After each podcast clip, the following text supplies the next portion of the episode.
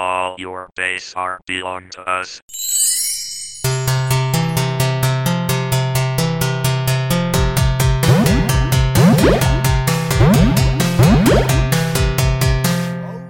Hello, and welcome to Fake Geek Girls, a podcast looking at nerdy pop culture from both a fan and critical perspective, encouraging the things we love to do better.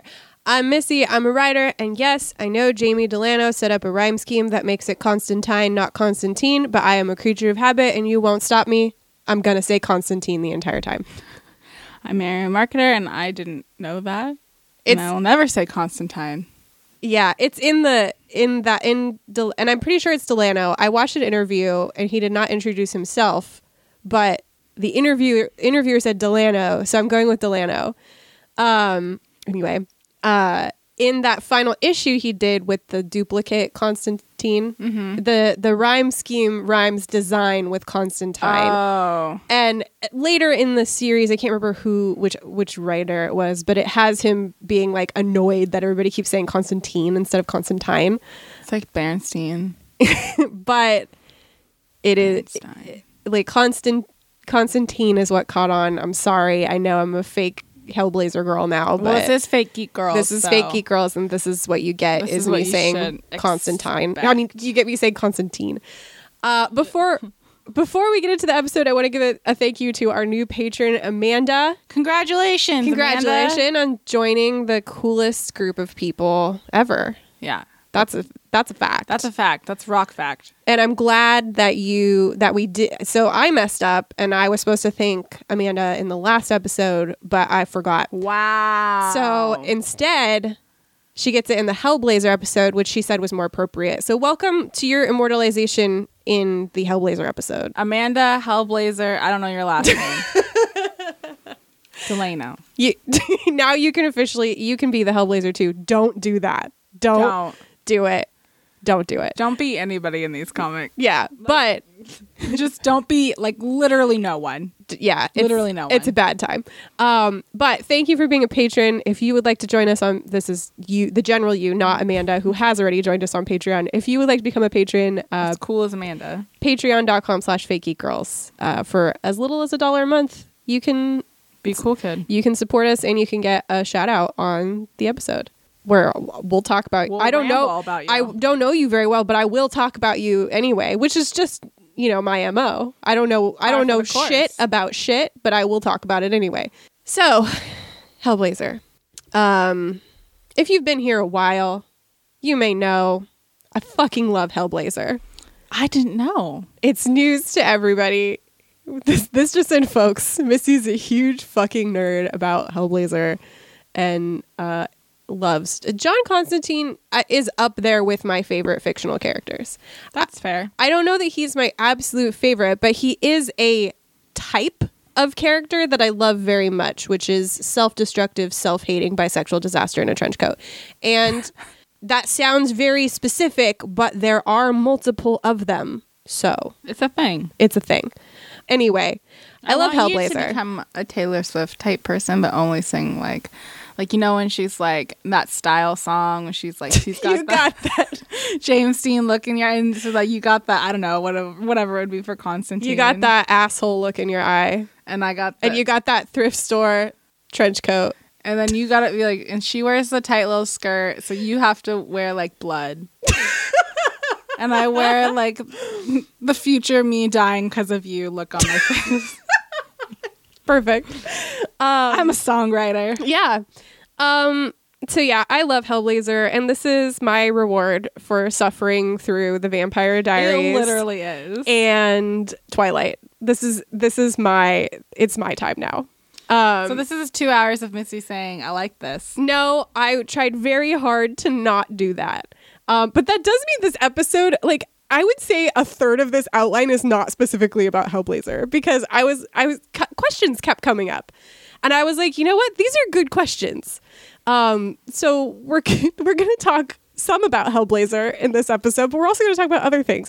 The first thing being comic art and colors, yes. um, because I really like comics, um, but I think there are a lot of barriers for getting into them. That was one of the first things I talked to Missy about. I was like, this is hard to read for multiple reasons. And one of them is how this art and color is just, it's so much. It's so much. It like mm-hmm. overwhelms my eyes. Yeah. And, and like part of, part, there's a few things going on, especially in early Hellblazer. One of them is that I love Jamie Delano. I love his writing so much. I adore it.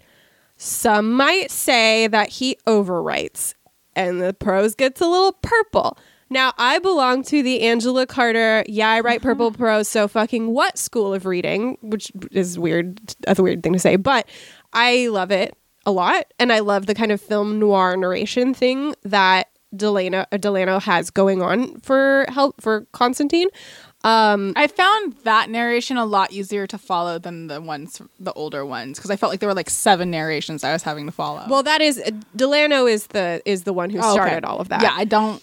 That was hard. That's fair. It's not for everybody. It is for me. It works for me. But that the the amount of narration and the kind of like opaqueness of the narration, because it's like he's like talking about some shit that seems unrelated uh, or like the depth of his feelings or something like that. That combined with the denseness of the artwork can make especially that first trade, Original Sins, very difficult to read.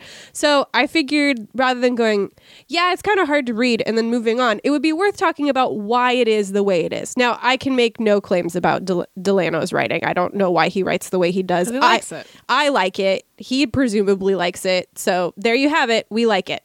And our opinions are the only ones that matter. It's true. That's um, why you're listening.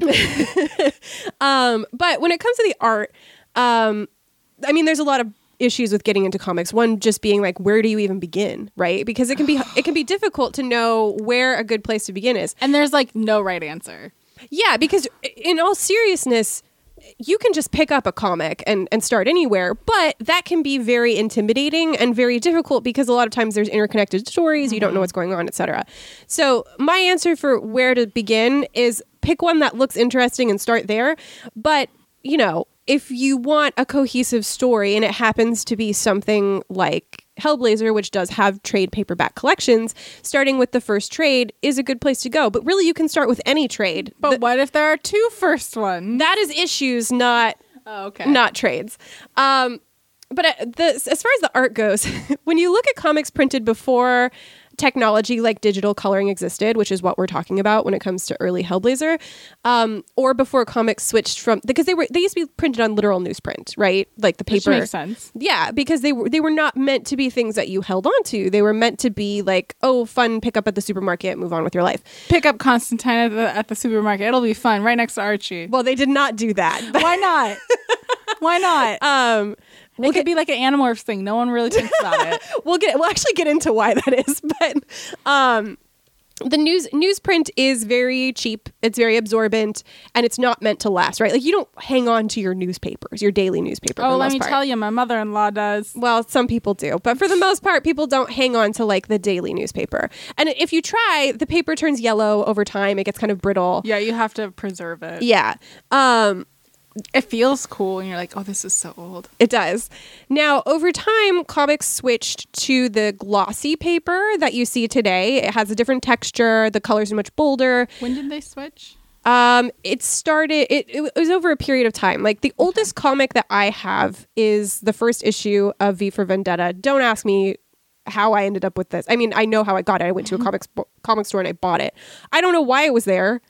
Um, but I have it, and you can feel now that comic came out after it's not newsprint in that comic, but the texture of the paper is quite different. Oh yeah. Um, so now today paper is glossier and coloring is often done digitally, meaning that there is a broader range of colors and printing technology has changed so that you can represent a broader number of colors on the page and the page is receptive to it. So like the picture when he's in like the dreamland where it's like rainbows and unicorns yes. would look terrible. Yes, it would look like shit. It would look like shit. Terrible. Um So this art can be, re- especially when you're looking at trades, and we'll get into why, it can be really hard to parse if you're not familiar with reading comics already. And there's a few reasons for this. So in the beginning of the Hellblazer comics we read, which began publication in nineteen eighty-eight, the same year I was born. Me same, and, me too. We came into the uh, Beetlejuice. Me and Mary, Hellblazer, the most important events of nineteen eighty-eight. So eighty-eight was really good. It's true.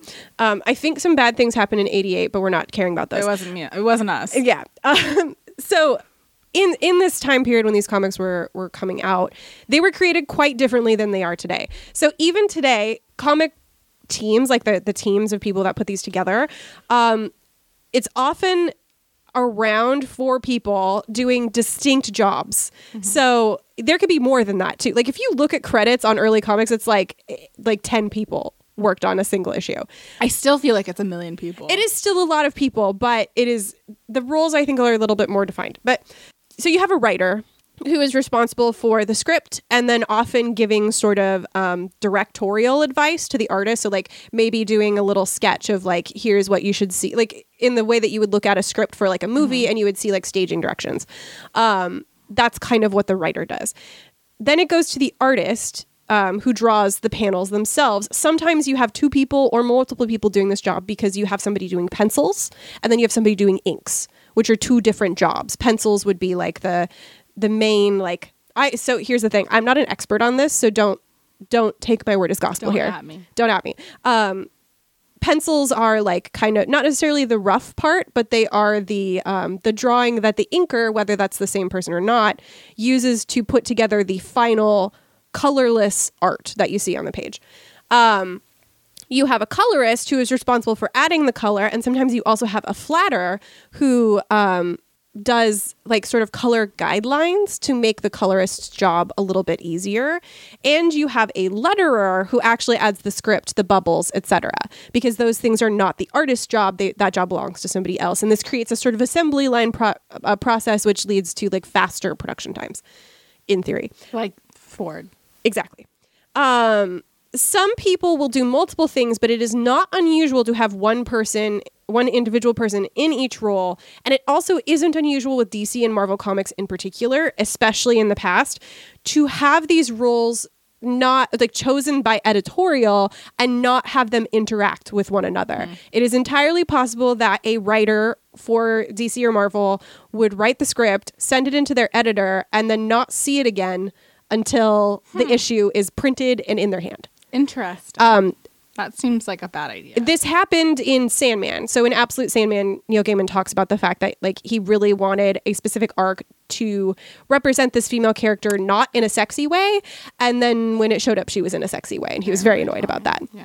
Um, so now, like back in this time, these creators would not necessarily ever speak to one another. Now that's a little bit less likely because email, social media, et cetera, makes it a little bit easier to connect with your collaborators, file sharing, et cetera. But back in the day, that wasn't, it wasn't guaranteed that you would ever see what was going on in the comic before it got to you. Was it on purpose to be like, we don't want anything slowing this down? Because I mean, how much money were the comics making these these companies? Um, I'm not sure about that. I wouldn't be surprised if it was like, we want to go as fast as possible to get out the most amount of comics possible, but I don't know for certain. Because I can't imagine like, yes, I know comics makes obviously makes people money, but I can't imagine it's like big bucks off of like a comic. Well, let me tell you, it certainly does not make the creators big bucks.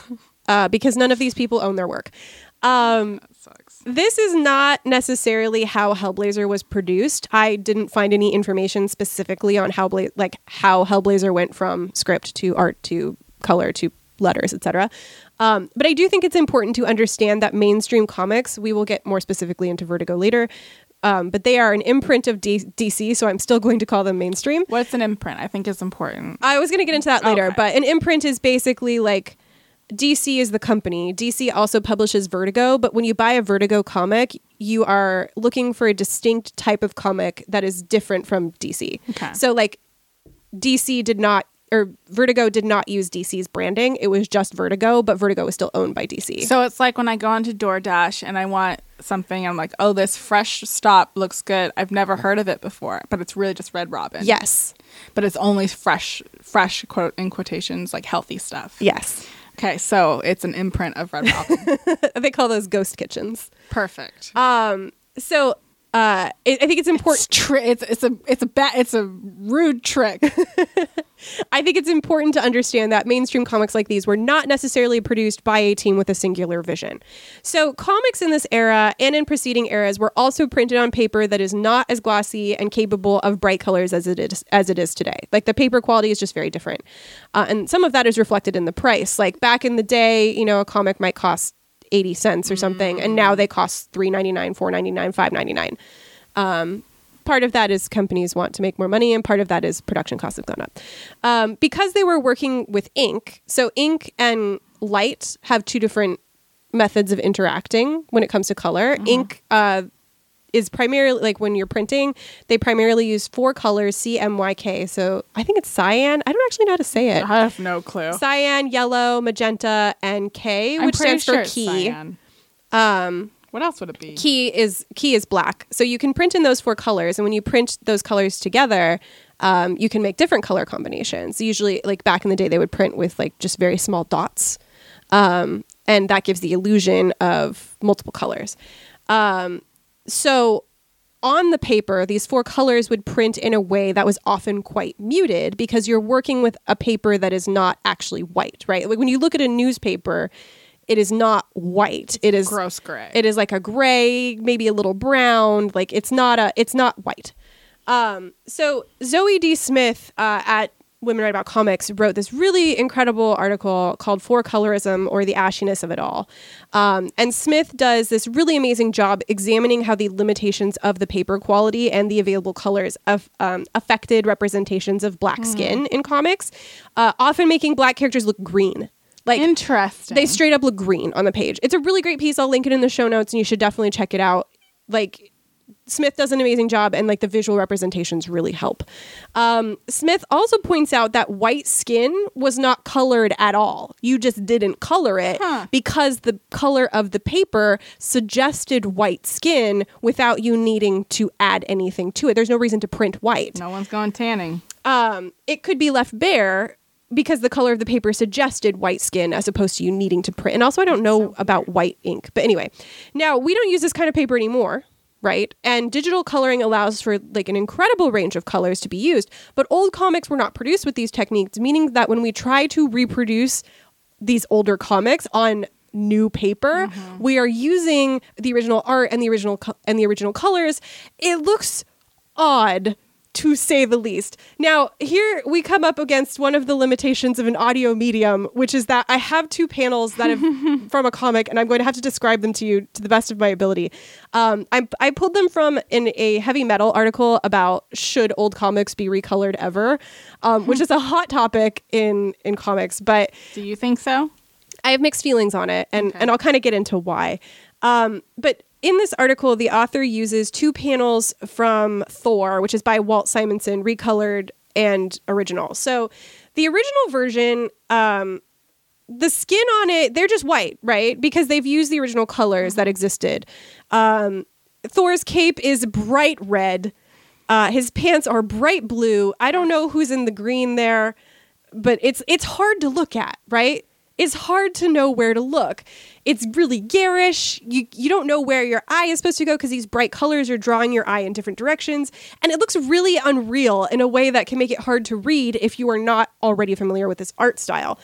Um, and the reason for that is because it is made using the original colors and line art with no changes, reproduced on paper that it was not meant to be produced on, right? Because we're using a completely different... I mean, not only is it not, not only is it reproduced here, but it's reproduced on a screen. Mm-hmm. So we're getting, like, the brightest, crispest white. I feel like when you look at, like, representations in, like, pop culture, in situations where comics are, like, not popular, like, I'm trying to, like, on a movie or something about something serious, the second one is what the comic usually looks like. Yes, and that is because they're, they're we're looking at the original artwork.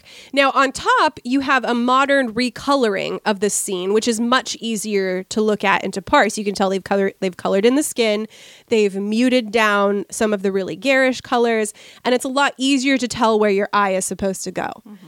Um, and that is because the the person who has recolored it has gone through and made adjustments to it with the intent that of preserving the artist's original vision, but making it comprehensible to modern readers. Um, because recoloring, here's the thing though, recoloring is often done by somebody other than the original artist. It is not necessarily done by the person who originally colored it. And it becomes a really contentious topic because is it helping make comics more accessible or is it destroying the vision of the original colorist? Like, it's complicated, especially when the original colorist isn't available or isn't consulted on what recoloring might look like to stay true to their vision. There's no guarantee, especially when we're looking at Marvel and D C, because most of the work is produced is produced work for hire, meaning that the creators are paid for their contribution, but they do not own it. So they can reproduce it however they want. They can do whatever the fuck they want with it without ever mentioning it to the creators. Um, that's how those companies work.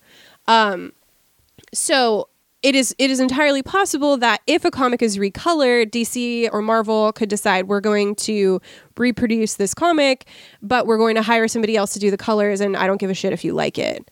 It's it's we make the decisions here. Okay. Um, so you are in like if that happens, in a sense, you are overtaking the work of the original creator and potentially changing their vision for the page. And sometimes it looks good. And sometimes it looks like utter shit. Like, uh, I like the, the example. Yeah, I think I think that that is a that's a solid example. There's all I can see in the original is that fucking red cape. Yeah, it, your eye goes directly to it, like you're a fucking bull and Thor's a matador. Um, Kinda. But when you like, there are some other comics for Absolute Sandman. Sandman was recolored for the Absolute editions, and I don't like a lot of it. I think that it, the original is is hard to read at times, um, but the I don't think a lot of the recoloring does it justice. I think it looks it looks modern but slapdash to me in a lot of places. Not everywhere, but some places. Um, So, and part of the issue here, too, is that colorists are really undervalued in comics. Which is crazy to me because, like, that's such a huge part. Right? It's such a visual thing. And I find that if the art, like, the art really...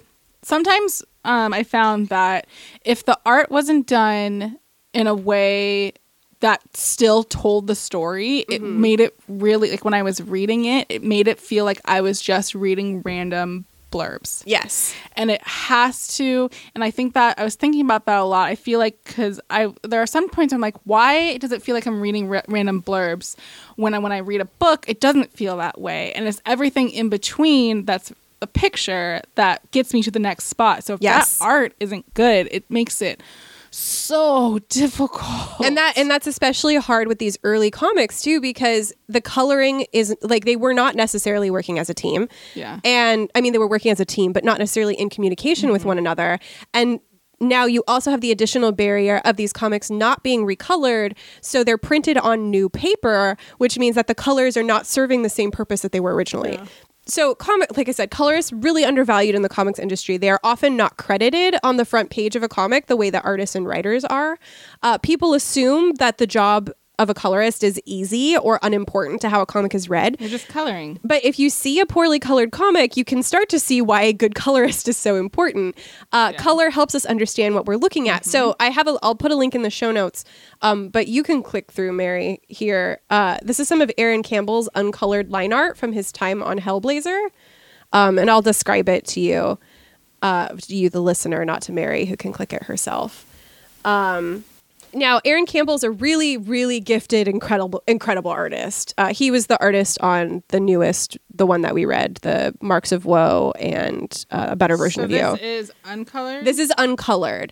Um, and when you look at it, you could like he has this. He there's a lot of shading, right? There are different shades happening here. There's a lot of like um, texture added to the page to make it uh, parsable. Mm-hmm. Like you can you can see what's I going on in the page. But when you look at it without Jordi Belair's colors, and Jordi Belair is just an incredible colorist, like just fucking phenomenal. Um, I find when I look at Aaron Com- Campbell's uncolored line art, it is it's beautiful, but it's considerably harder to parse than it's it is. Rorschach. Yeah, it's it's harder to parse than it is with Jordi Belair's colors. Jordi Belair's colors help guide your eye. Um, they also make suggestions about what's happening. Like one of the best examples of this is the the mermaid issue, the the final panel of the first issue, which is when you discover that the mermaid is pregnant, and it's all done in, in this beautiful blue, but she is also uh, cut up. It's so good from like the bottom of her tail down, and it's all blue except for this like red that not only stands out from the blue, but also like draws your eye and signifies pain. So if you looked at that panel without color, it would still be effective, right? Like you would be able to tell what's going on, but mm-hmm. Jordi Belair's colors add an additional dimension to it that takes it from like a really cool drawing to like this like, oh my God, you're telling a whole story here just with yeah. the colors. The the uncolored one that we looked at, it's beautiful. It's it's really it's really cool. If I had if reading if I had that money, I would fucking shell out for one of these pages because I, I love how much it is. They're very expensive. Really quickly. The colors really add something here. Campbell is an incredible artist who does really wonderful work with shading, and I think that makes it easier to parse than some other artists. Like if you look at art without any color, mm-hmm. it can be quite difficult to parse. But it still has that issue of like being so overwhelmed. And like I don't know if this is just a me issue of like, but when I get like super, I can get really easily overwhelmed mm-hmm. by by so much, and that was an issue I had with a lot of the early ones, is there was so much going on, mm-hmm. and when you don't have. When you just have like that, like I said, that art is really beautiful. But if I had to read letters over it, it would be really difficult yeah. for me. And that's why that's why letterers and colorists are so important, because their job is to bring that part of it mm-hmm. out. And in in that series, you have just an incredible team. Like that team working together. Phenomenal. Every issue looked and felt amazing. And you also have another artist on that one, uh, uh, Matias Bergara, who also is incredible. And he he brings a very different feel to his art. Mm-hmm. Um, he did the more dreamier issues and the ones with Tommy Willowtree. Um, I liked I liked that art. But like I was saying yeah. before, it wouldn't have worked for the Mermaid story. Exactly. Exactly. And, and I think that series does a really wonderful job of showing like how important art and color and letter lettering is to telling a specific kind of story. Well, even like it's definitely a more modern, like more modern looking comic in those ones. But it works because also Willow, Mister Willowtree is modern. He's he's, yes. he's a modern character within this. And he's yes. an absolute idiot who shouldn't talk. But I love him. And yeah. I would jump his bones. I love to hate him. My, That's fair. My opinion of Tommy Willowtree is much the same as Constantine's, and where I'm just like, this fucking guy. Um, so while people don't often pay attention to colors while reading, it's not something that you're like, oh, beautiful. It's just... it. That's not how a lot of people read comics. When you don't have them and the art is not intended to be black and white, because there are some beautiful black and white comics. There um, was a Constantine story. The, the alternate universe was mostly black and white. Yeah. Um, or when the colors aren't meant for the medium you're reading. So when you're reading, you know, these reproductions or when you're reading an old comic on a screen, um, you can see how important good coloring is to telling telling an effective comic story. Well, even with that black and white one, that was the one where I'm like, I literally don't know what that was a, happening. I think that I think that was a Dave McKean one. I'm um, so confused. Dave McKean is an incredible artist. Like he's he's really really good, but I it do was beautiful. I find his art very difficult to parse, and I I think he does this kind of like he has this kind of dreamy abstract style. Well, like one of the things when I was talking to Missy about it, I was like, I don't know what's going on. The art is beautiful, though. There are times like, and that whole that whole story is a bit abstract and it's so it was a lot detached from reality. It was really difficult. It is. It is. It's a tricky one, but I could finish it, unlike the pig one. um. So when you have like this disconnect between like the art or the me- the media that you're reading on, um, you can see how important colorists are to crafting, you know, a comic story if a story is meant to be told with color. Again, there are some really beautiful black and white comics. Um, so, and part of what makes these early comics in the sense of Hellblazer, like in comics terms, nineteen eighty-eight was not that long ago. Like comics have been around for a long time. But um, nineteen eighty-eight, we're going to call early because it's pre-digital coloring as a norm. Um So you can find these really difficult to parse if you're not familiar with them. And part of that may come from the disconnect between the artist and the colorist and the fact that the colors were intended for a different kind of paper, not the modern glossy paper or digital screens. Although, to be fair, the paper quality in the trades that we read is a little bit closer to the paper comics would have been printed on in the eighties than the usual, usual glossy stuff. Like if you compare that, that paper, you can... you can feel the the difference oh, in, yeah. in what the ink was doing on the page. So yeah, that's that's why it looks like that. Um, so let's talk a little bit about Vertigo.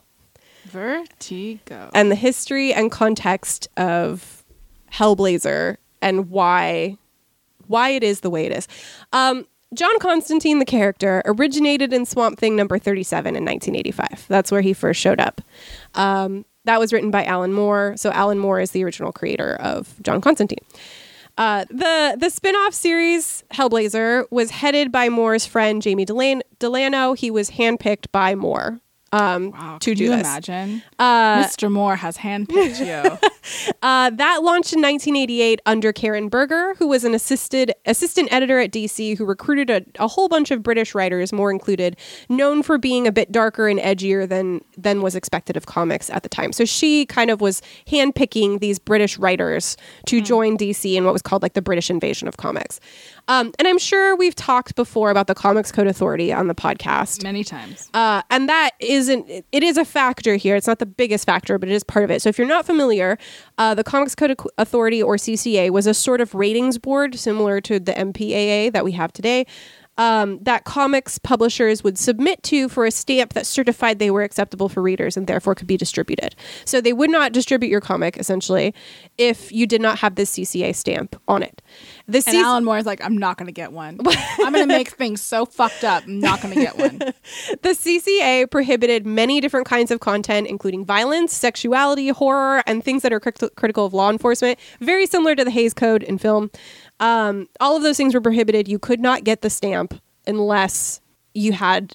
unless you remove those things from the comic. So by the eighties, violence was more acceptable, and comics publishers would sometimes choose to not submit titles for approval, instead labeling them as for mature audience. And that came along with the introduction of the direct market, which means that from publishers to consumers by way of Diamond mm-hmm. distributors, who is like is the big comics distributor now, not so much because COVID. A lot happened over the last two years in comics distribution, largely for the better.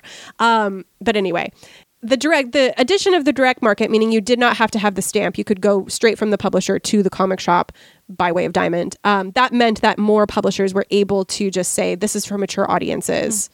And call it a day. You no longer had to have that stamp. Um, so by the by the time of Hellblazer, by the this time of the late eighties, the C C A did not hold as much power as it did, you know, in the seventies and sixties and so on.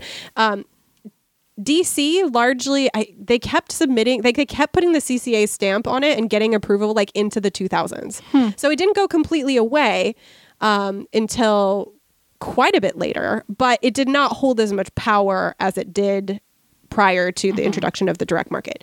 So around this time, you also had intentional pushback on the sort of comics culture that the C C A had created, um, which was superhero heavy and very like, quote unquote, wholesome, you know? Like, feels like the M C U now. Yeah, like in terms of like good old fashioned American values, you know, like that's the kind of thing that they were promoting with the C C A. So you have this specific wave of, you know, the British invasion, the writers from the U K who are focused on horror and the deconstruction of what comics looked mm-hmm. like and represented on a thematic level, coming to prominence in the mid and late eighties, um, mm. along like in within D C with these for mature titles. It feels like or for mature audiences. When suddenly James Bond was critical of England. Y- yeah, like there's like. There's like an intentional pushback coming through yeah. now that they can. Um, so this is or a, like, uh, didn't that happen in like with film noir? Yes, but film noir was still under the Hays Code. Mm. Uh, so this is a quote from D C Vertigo and the Redefinition of Comics by Julia Round, who writes, "These core titles were reconceived in the nineteen eighties, not simply as more realistic, like quote unquote, more realistic superheroics, but instead as mythological, surreal, religious, and metafictional commentaries upon the comics medium and industry. Rather than continuing the trend for gritty vigilantes and superhero politics, Vertigo's content and style revolved around dark fantasy and sophisticated suspense. Vertigo was conceived as a home for comics, quote, led by the ideas by the writers really wanting to do something different in comic books, unquote, stresses executive ca- editor Karen Berger. Along these lines, she also fought and won a battle not to include the D C Bullet logo on the Vertigo Vertigo covers, a, quote, very, very big deal, unquote. Similarly, many Vertigo titles used an innovative aesthetic. Berger, sa- Berger says was, quote, very deliberate. We really just wanted to show how different types of art styles, sorry, we really just wanted to show different types of art styles too, unquote. In an industry often reluctant to take risks, she adds, quote, at the time it was a big noticeable deal, unquote.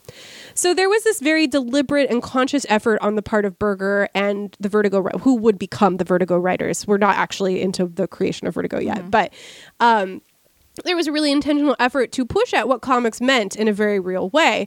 The word comics at this time probably summoned up images of brightly colored superhero mm-hmm. comics like ostensibly for child audiences.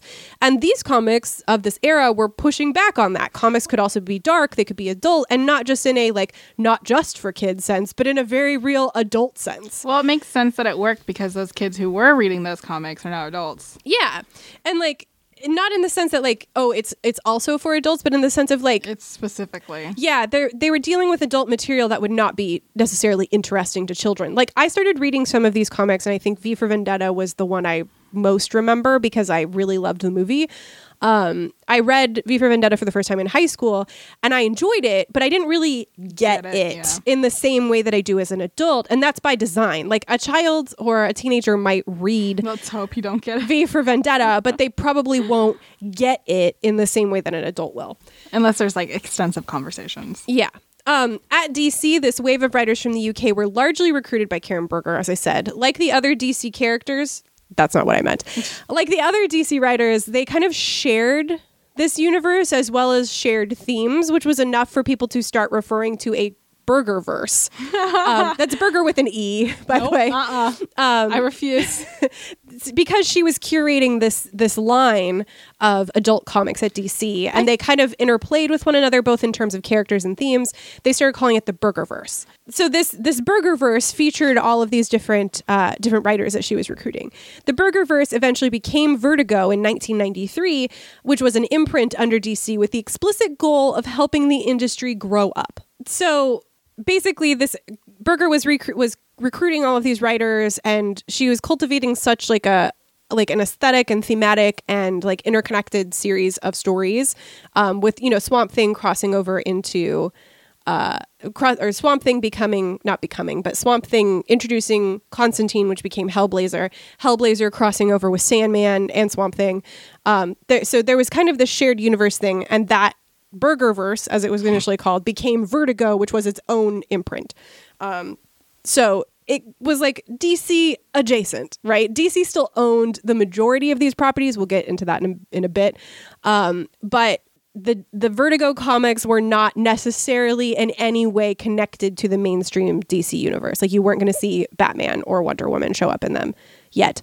Um, So this is a quote from the rewriting ethos of the Vertigo imprint, Critical Perspectives on Memory Making and Canon Formation in the American Comics Field by Christopher Doney, who writes, in fact, Vertigo is often praised for having, quote, fully joined the fight for adult readers, unquote, in the early nineteen nineties. So far, however, little attention has been devoted to the implications of how and why this fight was played out by and within the Vertigo imprint. One exception is Julia Round's analysis of some of the editorial and marketing strategies employed by the label in the nineteen nineties. In her essay, Round mentions that Vertigo redefined the comics medium in bringing it, quote, closer to the notion of literary text, unquote, notably in observing that the imprint adopted the concept of the star creator, quote, whose name sells the book, unquote, quote, the graphic novel format, unquote, and, quote, a new self-awareness and literary style, unquote, and further maintaining that Vertigo initiated marketing strategies as well as experimented with industrial practices and techniques. Round points to the unconscious label's agenda of self-canonization, that is, its possibly deliberate efforts to inst- Doll a new set of norms within the American comics landscape and thereby a new canon. I apologize for my stilted reading. The text is small. Um, you can't really speak about uh, speak in absolutes about anything regarding comics, right? Like, I can't say, a lot going on. I can't just say like, oh, comics readers are like this. That is not. There's so many different types. Yeah. So many, but I will say many fans were drawn to comics because of a specific character or because of an artist, right? They would follow artist book to book. They would follow character book to book. That's, but you, you might follow an artist for book to book, right? You might like, um, I don't know. I can't think of anybody, but you might follow an artist, or if you like super, if you like Superman, you might read all the Superman titles, but you didn't care who was writing them. You just cared that you were reading a Superman comic. Yeah. Um, Vertigo took a different approach by putting the emphasis on the writer. So prior to this, again, it would have been artists, it would have been characters. Mm. It probably wasn't the writer. And while we can debate about the negative effects this has on comics, uh, today, artists and especially colorists and letterers often go extremely unappreciated and underpaid. Um, there is no doubt that this attempt to position the writer as the star worked, right? Mm-hmm. Neil Gaiman, Alan Moore, Garth Ennis, Grant Morrison. I would say those are four of the biggest names in comics. I mean, I know them. Yeah, they're inescapable, right? And that was not the norm prior to Vertigo. Um, I think that Vertigo really does feel like a unique part of comics canon. Like, it doesn't feel... like all of the other, there were there were all kinds Not of comics. Like other comics, there are all kinds of comics going on at this time, right? Like there were there are like this like superhero comics the way you would think about them. There are more experimental superhero comics. You have like the rise of Image and the weird shit that they were doing. Like there's there's all there's alt comics. Like there's all kinds of comics. It's not just like Vertigo introduced weird comics, but Vertigo as an entity feels distinct from some of the other things happening in comics at the time. And maybe that's just because it was really my introduction to comics. Like that, I, I read comics prior to this, but I didn't find any that I really loved. I read a lot of Archie growing up. Um, I read that really horrible arc of X-Men. Uh, it was utter trash. It, don't worry, it's not your favorite arc. Whoever you are out there listening, like, oh my God, I hope it's not the one I love. It wasn't that one. And so I had read that. I had read that. I had read a bunch of Archie growing up. Um, but when I first... started like really getting into comics, they were almost all Vertigo with the exception of Hellboy. Um, so Vertigo takes up a pretty large presence in my mind when it comes to like comics. When I think about comics, there's like a big part of it that's Vertigo. Mm-hmm. Um, and I think this also really might have shoved comics into the like pow zap comics just aren't for kids, aren't just for kids mentality, which is really silly, of course. Um, but I think some broader awareness that comics can be mature and challenging as a medium was like a net good. Mm-hmm. Um, yes, it is annoying that people like outside of comics still don't get that comics are not just for children and they haven't ever been. But, you know, I think that this was kind of a, a kick in the pants for people outside of comics to understand what comic storytelling is capable of. Um, th- so it's hard, I think, to kind of have a unified vision when writers and artists change. But I think that a lot of the legacy of Vertigo is one of Alan Moore's V for Vendetta, as opposed to Alan Moore and writer, letterer, colorist. Like you're not doing any from the cre- from the cre- from the colorists of yeah from the letterer of yeah. we present yeah. Um, And you can see this in Hellblazer, right? Delano and Ennis are very, very different writers. Yes. Uh, they work on the same character, and I would say that Constantine is not necessarily a different person when written by each writer. Like, I think that there's fundamental things that there's are the same. Definitely, like, very different. It's a very different vibe. Yeah, and I'll catch a different vibe. We'll get into that. Um, Ennis leans really hard, like the vision of the character is different. I think the understanding of the character is different. Ennis leans very hard into the con man angle of mm-hmm. Constantine, which I really like. I think Ennis is very good at that when he's um, when he's doing the like very clever triple cross in Dangerous Habits. That's a lot of fun. Yeah. Um, Delano emphasized then and now really contemporary politics and almost psychedelic folk magic. I liked the politics a lot. Yeah. Those are very different approaches, but both are Hellblazer, right? I can't mm-hmm. say one is one is Hellblazer and one is not. They're both Hellblazer. I think there is a distinct feel to Vertigo comics, especially in this early era, that stands out. I think a byproduct is the emphasis on the writer as auteur, but maybe the intent was the publisher as auteur. Um, which is itself a can of worms because comic companies make tons of money off of the contributions and creations of their underpaid teams who are not employees. I must again stress that the majority of these characters were not owned by the people who created them, and they go on to make the companies lots and lots of money while the creators make nothing.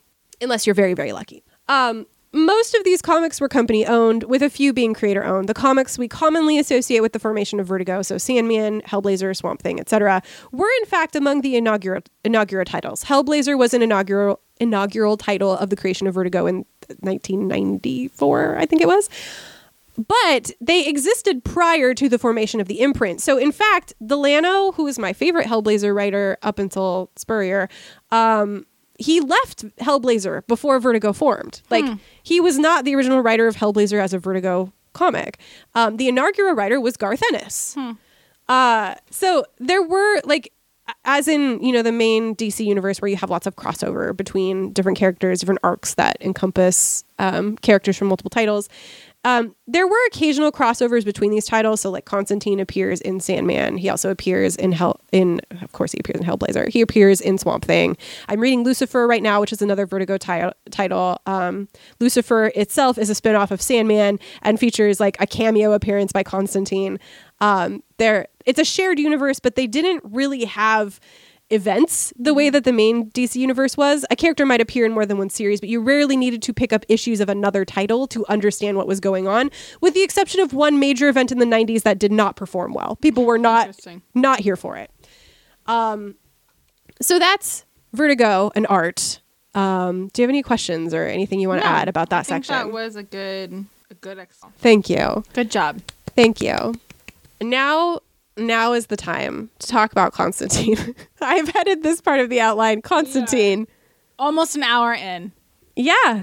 And we've just now talked about Constantine I thought alone. The, the Vertigo and coloring stuff, because I w- this is what I didn't want to do, was spend an hour and forty-five minutes going, you know what I love about Constantine? Everything. It's like opposite of O C. Let me list to you the number of things that I like. Here's every one of them. Page by page, here's what I love. I didn't want to do that. I wanted this to be useful and interesting to people who are not me. I assume that people listening to this podcast are like, oh, I love hearing what Missy and Mary are into, but I also want it to be useful to you. So I, I hope so. Restrained myself from just highlighting everything I loved. Things that got left out. If you want to hear this, I am sure if you emailed us, Missy would create a good list for you. I will. I like, in all honesty, I will fucking fangirl the fuck out with other Hellblazer, like other Hellblazer fans of a certain kind. There's you should. Oh, I was gonna say you should create like a, a meetup at the next Comic-Con we go to, but then immediately said no. There are people out there upset the, about the politics in the new run, and I'm like, who are you? Who are who are you? Obviously a fake fan. Who are you? Nonsense. Um. My now here here we come here comes the fake Hellblazer girl stuff. Uh, my introduction to Constantine was absolutely the fucking two thousand five movie with Keanu Reeves. I still have my fucking movie ticket from seeing Constantine. It has notes on it. It is for on the ticket. Yes. Oh my! I this movie was formative to us. Um, and I have no shame about the fact that this was my introduction to the comics. It made me want to read them, right? Like I saw this and I was like, oh, I want more of this. Whatever this is, I want more. Um, but I actually didn't end up reading Hellblazer until I was in my twenties. So probably four or five years after I saw the movie. Um, and I listen, Missy and I used to rewatch this movie like every other weekend. I yeah, I have this movie basically memorized. We there were like four movies that we would just rewatch on like a regular basis. Yeah. And this was definitely one of them. Yeah. We've seen this movie. And so I have many times. I have to say, it wasn't because I thought Keanu Reeves was super hot. I did not think he's hot. I think he I didn't think anyone was hot when I was a teenager, though. In some circumstances, he is a total babe. And often in this movie, when he rolls up his sleeves, most men are. Yeah. I No, science can't explain, yeah. But it's true. Anyway, I did not love the movie because I thought he was super hot. There was something in it that I was like, oh, what's happening here? I don't understand it, but I really like it. Um, so I, like I went out and started reading the comics, checked them out from my library when I was in my twenties. Um, and I really struggled reading the first volume. Like I, it, it wasn't like, oh, this is what I've been waiting for my whole life. I was like, oh, this is kind of hard to read. Um, but I loved it. I loved the experience of reading it and not entirely knowing what was going on. I was really struggling, Such but I was a weird kid. But I was really enjoying it. I loved being confused. I, well, sometimes it's good for you.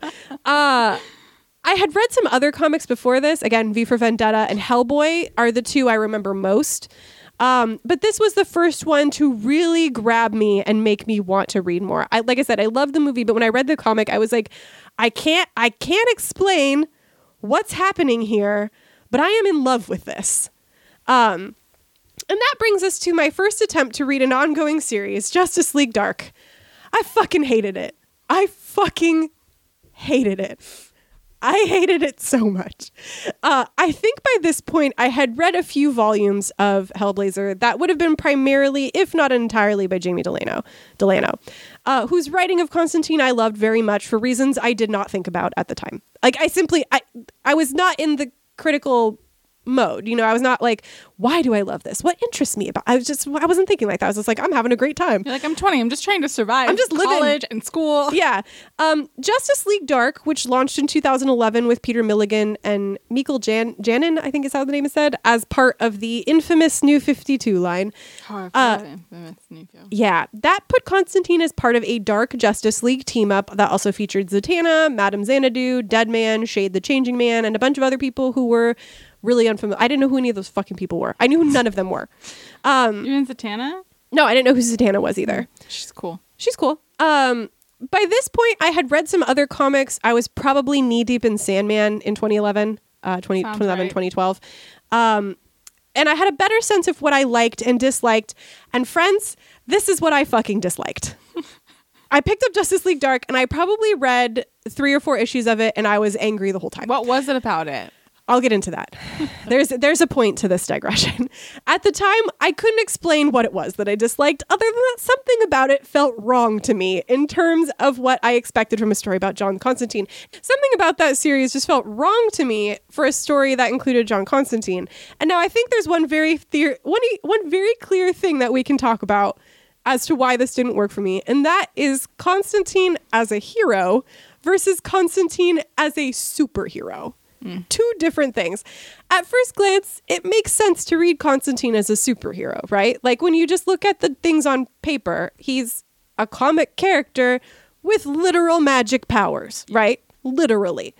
But when I first read Constantine as part of the D C universe, specifically in Justice League Dark, I was so put off by how he was used in the story that I literally did not pick up any other ongoing comics for two years because I assumed that they were all bad. That's crazy. I did not start reading comics, like ongoing comics, regularly until twenty fourteen. I was finally ready to try again after... after the frustration of reading Justice League Dark. Um, it was judgy of me, but it's true. That's what happened. Um, I'm glad you can accept it and and and let people know. I've let it go. Let it Some go. Sometimes comics are bad. Uh, I wasn't reading a lot of comics at the time, but it's become clear over the years that while I do enjoy comics, superhero comics aren't really my thing. Um, there are some exceptions. I really love Unbeatable Squirrel Girl, for example. Um, but I think what felt off about this series to me was that John Constantine in a superhero story did not work with what I liked about the character. Um, but if he's a hero, he's an anti-hero. We can talk a little more about the anti-hero definition later. Um, but if he's a hero with magical powers, what is it that makes him not a superhero? Like if I just said, oh, a hero with magical powers, you're like, oh yeah, superhero, duh. Um, this is a quote from the definition of the superhero by Peter Coogan. Um, well, actually, first, I'm just going to summarize something. So Coogan, in in defining what a superhero is, he comes up with a concept called M P I, and he uses that as a set of classifications to define what a superhero is. And M P I stands for... Magical Person Imprint. That's pretty good, Mary. I know, right? It's just... Immediately. Off the dome. Yeah, so that must be what it is. Uh, it stands for mission, powers, and identity. I like mine better. Um, these are flexible ideas, as Coogan explains, because many clear, like many characters who are clearly superheroes do not always really feature the characteristics. Like technically, Batman has no superpowers, but we'd absolutely call him a superhero, right? Uh, the Hulk has no clear mission, but he's still a superhero. Uh, the Fantastic Four don't have, I mean, they have secret identities, but also people know who they are. So, like, There, there are clear superheroes that do not fit the clear definition, as Coogan defines it, of what a superhero is. Now, this is a quote from his essay, and it is a long one. Bear with me. Um, other definition of definitions of the superhero overlook the idea of gen- generic or generic. I don't know, coming generic? From a genre. It's it looks like generic, oh, generic but it's, it's different than genre. Yeah. yeah. Um. Anyway, many other definitions of the superhero overlook the idea of, I'm going to say generic, but I mean genre, uh, generic distinction. That is the, con- conca- God, there's a lot of words I can't You're pronounce in here. Concatenation?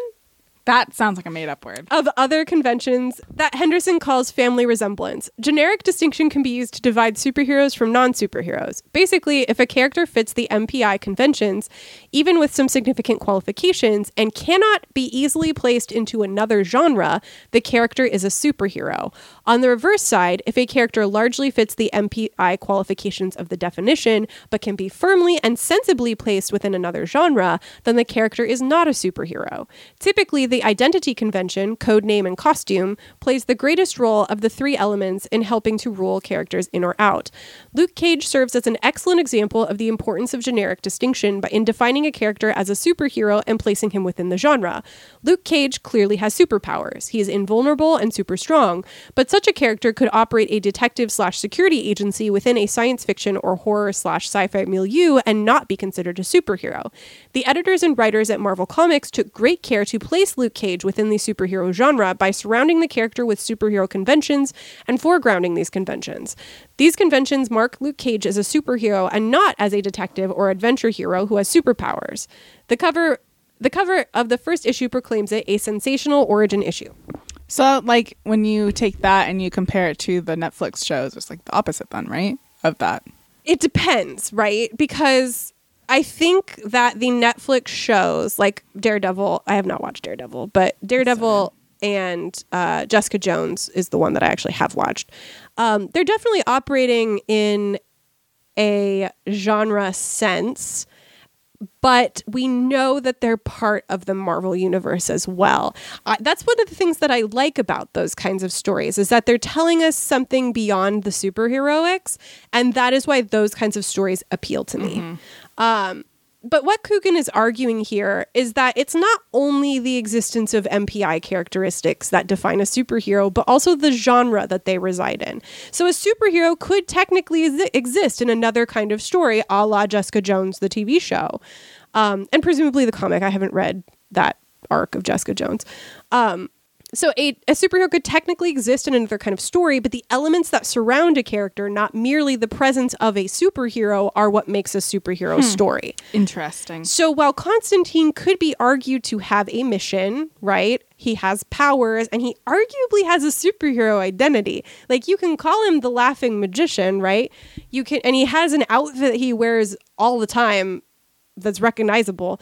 Um, most of those stories are not written as superhero stories, right? I would not identify Hunger as a superhero story.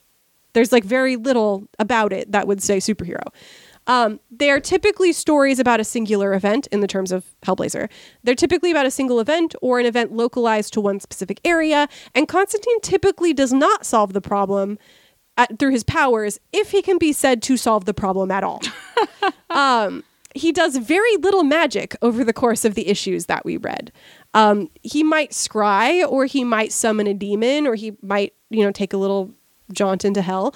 Um, but magic is rarely the solution to whatever the problem is. The problem is never solved by essentially superheroics. It is solved by cleverness. It's solved by trickery, um, or it's not solved at all.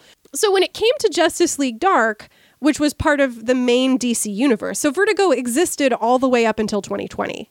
Um, but Constantine at that point being owned by D C, with Vertigo, you know, Vertigo was the imprint, but still owned by D C. So D C technically owned Constantine. Constantine was folded into the main D C universe with superheroes. Um, So that comic, Justice League Dark, felt like a superhero story to me. It did not feel like a Hellblazer story. To really be of any use in this world of superheroic problems, Constantine needed to behave like a superhero, right? He needed to use magic more often, specifically really visible magic, right? It shows up on the page in a way that you don't see it in these early uh in these early Hellblazer comics. Like, yes, you might see him drawing some symbols or like waving his hand around so or wearing it. a fancy outfit or whatever, but you don't see like glowing circles with symbols in the air. There's you don't like, see lightning bolts, right? There's more of a there's more references to it than yes. actually it happening. Like I can I can only there's a lot more that happens in the newer one. Yes. But oh my gosh, I like got I was like I don't can't tell you when he's done magic. Yeah. It's, but when he's in the superhero setting, in the same way that you might see like Storm throwing a lightning bolt at somebody, they want a visual representation of the magic he's doing that looks like other superpowers. Um, so I wouldn't describe Constantine as a superhero, but he does sometimes appear in superhero comics, and those comics to me are not all that interesting. They do not do for me what Hellblazer does. Missy does not like superhero comics. I there are some that I like, but overwhelmingly, it's just not a genre that I'm invested it's in. It's probably something else that you like within the superhero. Exactly. Like when it, like I really liked Unbeatable Squirrel Girl, yeah, that was which is exactly what I was thinking. Which is absolutely a superhero comic, but it's not. It's it's being very deliberate about what it's doing. It's telling a lot smaller stories, um, and it's it's. It's playing with the concept of superhero comics in a very different way. Um, and that's what I like about it. Um, now, I understand, again, those of you who have listened to this co- this podcast a lot and are like, hey, hey now, I know how much you love Legends of Tomorrow. um, that's very different, though. I will talk about it in our next episode when we talk about the Constantine show. I accept that Legends of Tomorrow is a superhero show, and I will explain why I like its portrayal of Constantine anyway. But that's that's exactly what I'm saying. Like, there's other reasons why mm-hmm. you like that. It's not be it could be probably a lot of different people in that same situation, and you'd still love it because they just fucking go for it. Absolutely. I think I'm going to because I I will rewatch things like right now. I'm rewatching The Good Place while I work, but I think I'm going to rewatch season four of Legends of Tomorrow. Um, which is the very Constantine heavy one, so mm-hmm. that I can make sure that I am actually remembering it accurately. Mm-hmm. Um, but there are reasons that that works for me, whereas something like Justice League Dark or even the Constantine T V show don't work for me, but we'll save that for the next episode. Um, so this is another quote from The Definition of the Superhero by Peter Coogan. A useful analogy is that hero is to superhero as model is to supermodel. A superhero is a hero who is super or superior to other kinds of heroes, typically by virtue of physical abilities, just as a supermodel is superior to other types of models, typically by virtue of superior attractiveness and charisma. The distinction between superhero, with a space, and superhero is analogous to the distinction between everyday, with a space, that is every single day, and everyday, no space, that is ordinary. One might wear mm. everyday clothing every day, so the two terms are related, but they have distinct meanings. Interesting. So while we can certainly define Constantine as a hero, more specifically as an anti-hero, because he is not exactly likable, and he often does things for reasons that are not heroic, but for the right reasons, or he does things for the wrong reason and ends up succeeding. Um, so he is, he, we could describe him as a hero, but not a superhero. Um, part of his appeal has always been that he is a working class guy. He's a former punk musician. And while he's certainly clever and witty, his access to magic is only because he studied it, right? He doesn't have, he's, well, it gets complicated when you get later into the story. But in theory, anybody could study and be like John Constantine. Why you would want to do that is a mystery for the ages. Please do not try to become John Constantine. He sucks and he has a bad time. But he's got a lot of heart. But he's got a lot of heart. Um, Constantine, by Coogan's definition here, is a sort of everyday, no space, hero. He's an everyday hero, right? He himself is not all that special, but what he does is. I would say that's his definition of himself, but I don't think that's my definition of him. um, he is not all that special, but what he does is. If he would stop thinking of himself as special, in his case, specifically cursed, um, he would probably have a better life. If he would, st- and this is like talked about in the um, in the comic as well. There's a part when Kit, who is the best character, I love her so much, I would lay down my life for Kit. Um, she makes fun of him. She's like grabbing her. F- I wish I could remember where it is. I could probably. I know I saved the panel somewhere, but she grabs her face and like makes this agonizing face, and she's like, "Oh, I'm John Constantine. Everybody hates me, and I walk my path alone." Um, that's the kind of thing, like, he has created that for himself. And if he would let go of it, he would probably have a better time. Um, Coogan argues that Constantine and similar heroes occupy a sort of liminal genre status. They might cross over with superheroes from time to time, but they are tied more firmly to other genres. In Constantine's case, horror. Like, these are horror comics. Uh, and they are sometimes detective stories, as opposed to being superhero comics. And I think this difference in genre comes through most clearly in the resolution of these stories, right? They almost never end with evil vanquished, which is what we expect from a typical superhero story. I, not all superhero stories, but when you're seeing a superhero story, you kind of have the expectation that evil will be, will be vanquished. Um, they don't particularly give us hope, right?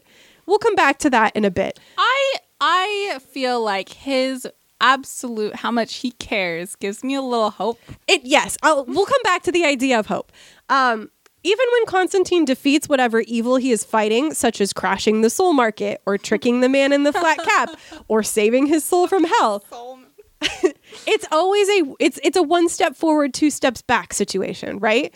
The soul market is crashed, but Thatcher still won the election, right? The man in the flat cap is vanquished, but now Constantine is dead or something. We'll never know because this series got fucking canceled. Constantine saves his own soul from hell, but not forever, and he almost sent the universe into a war for it. He'd do anything. Or his friends are dead. Can I just tell you? Or something when else. When the guy that had cancer died, I was devastated. Chaz? No, the, the is that the, oh, the old guy? The old guy. Yeah, that was really sad. That's when I was like tearing up. I was so upset. Yeah. And Chaz dies of lung cancer in Sandman Presents Hellblazer number one mm. because Constantine has smoked around That's him his right. entire life.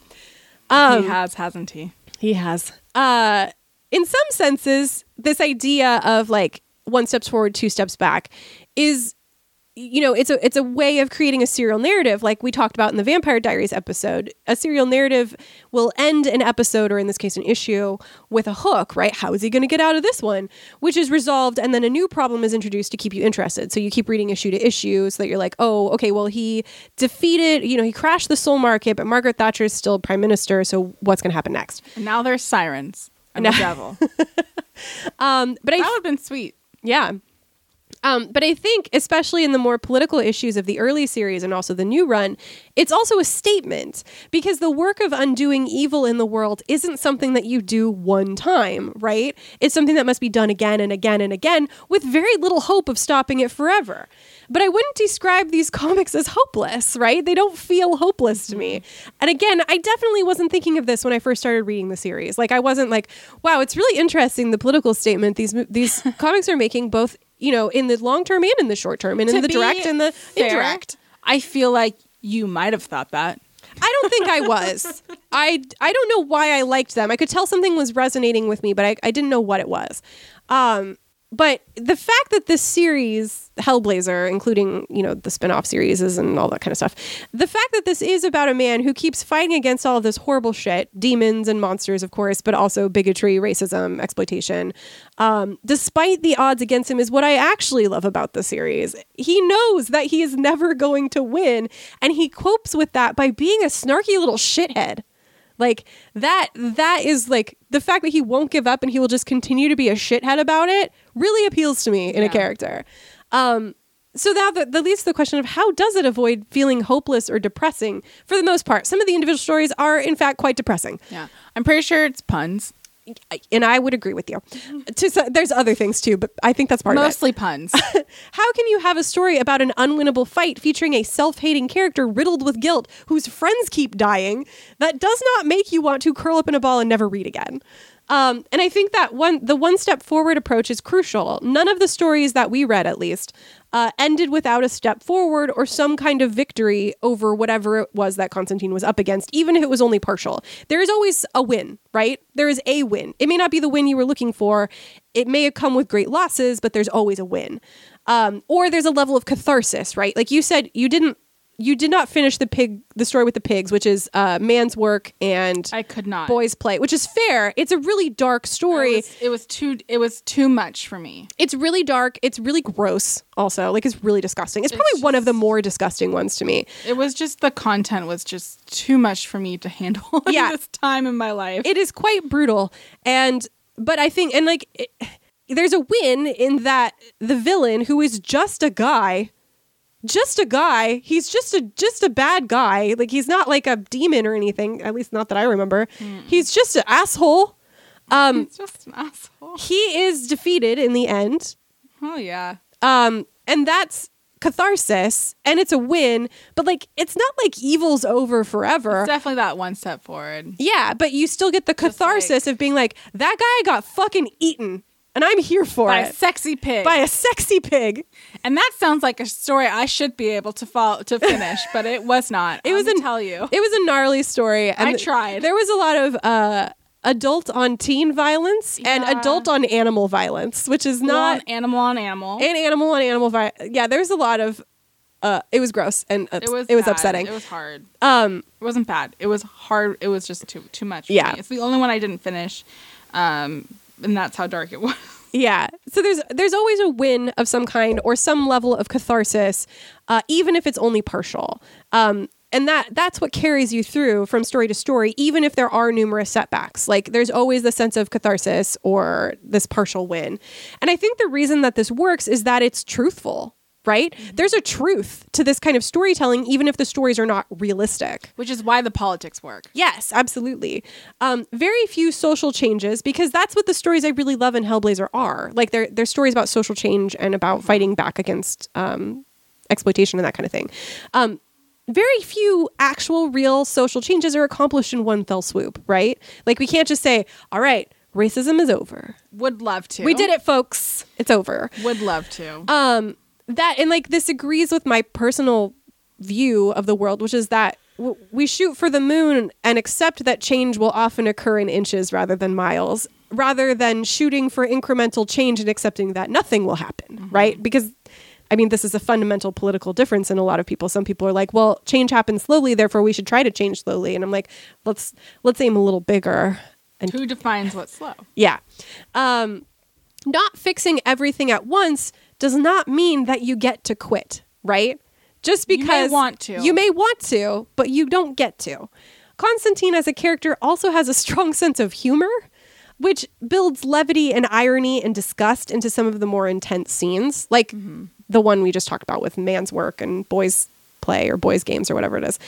It's it's an upsetting story in many ways, but it is really fucking funny that he is undone by a sexy pig. Like, that is that is funny to me. It's so dark, but it's so funny also. This could easily be a very, very serious comic, right? Like, it could be really serious. And at times it is very serious, but it's broken up by jokes, including very bitter ones. But, you know, like, that is part of it. But there's also just, like, the humor itself is, is I think, core to what makes these comics not super depressing. Like, the new series in particular, I think, has... for for modern audiences has an even greater potential to be potential to be depressing, because it's literally about things that we're struggling with now.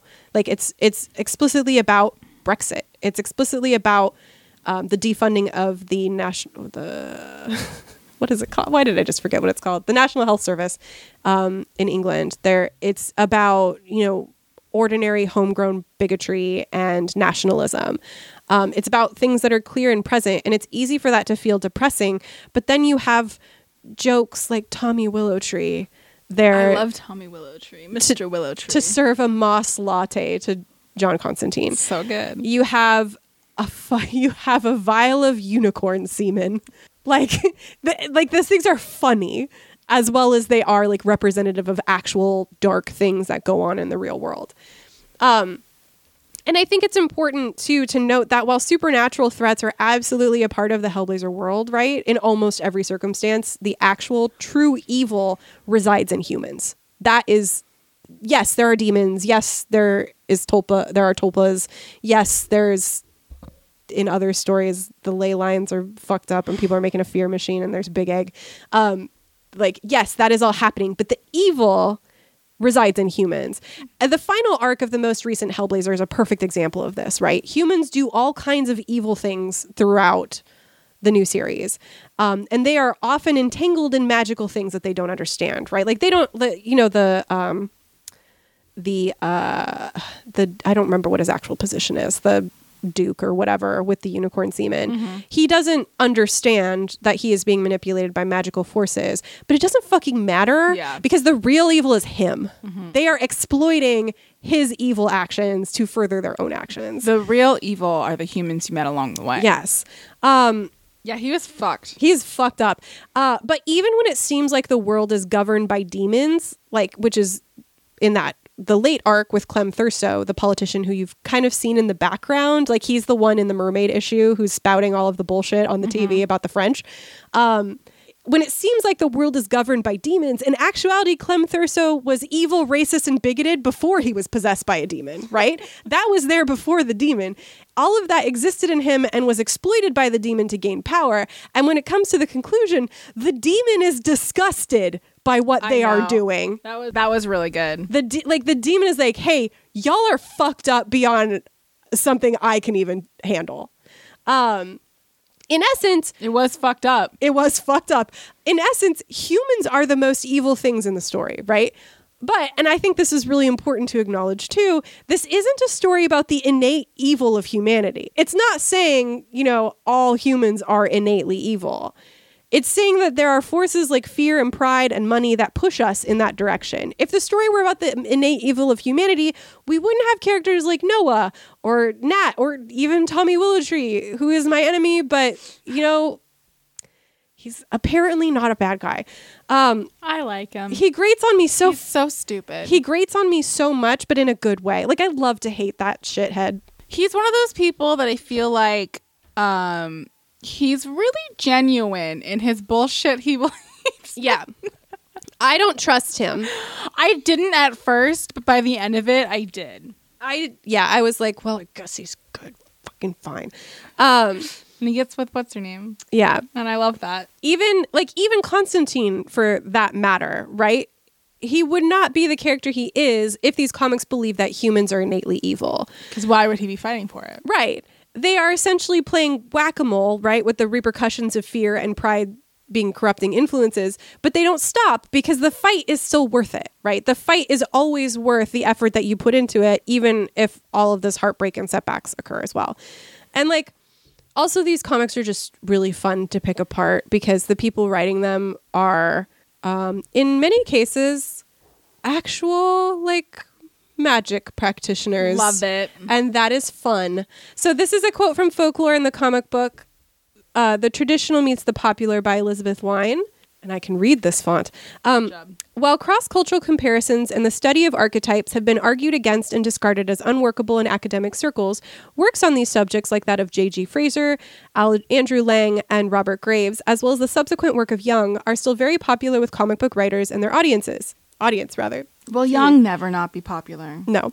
Uh, Neil Gaiman, the creator of Sandman, tells of rejecting a book on mythic archetypes, not because of any intellectual disbelief, but because, quote, there's a level on which you shouldn't be trying to do this stuff too consciously. There's a level on which you should know how it feels, on which you go by gut feeling, and you know that you've succeeded when the story feels inevitable, unquote.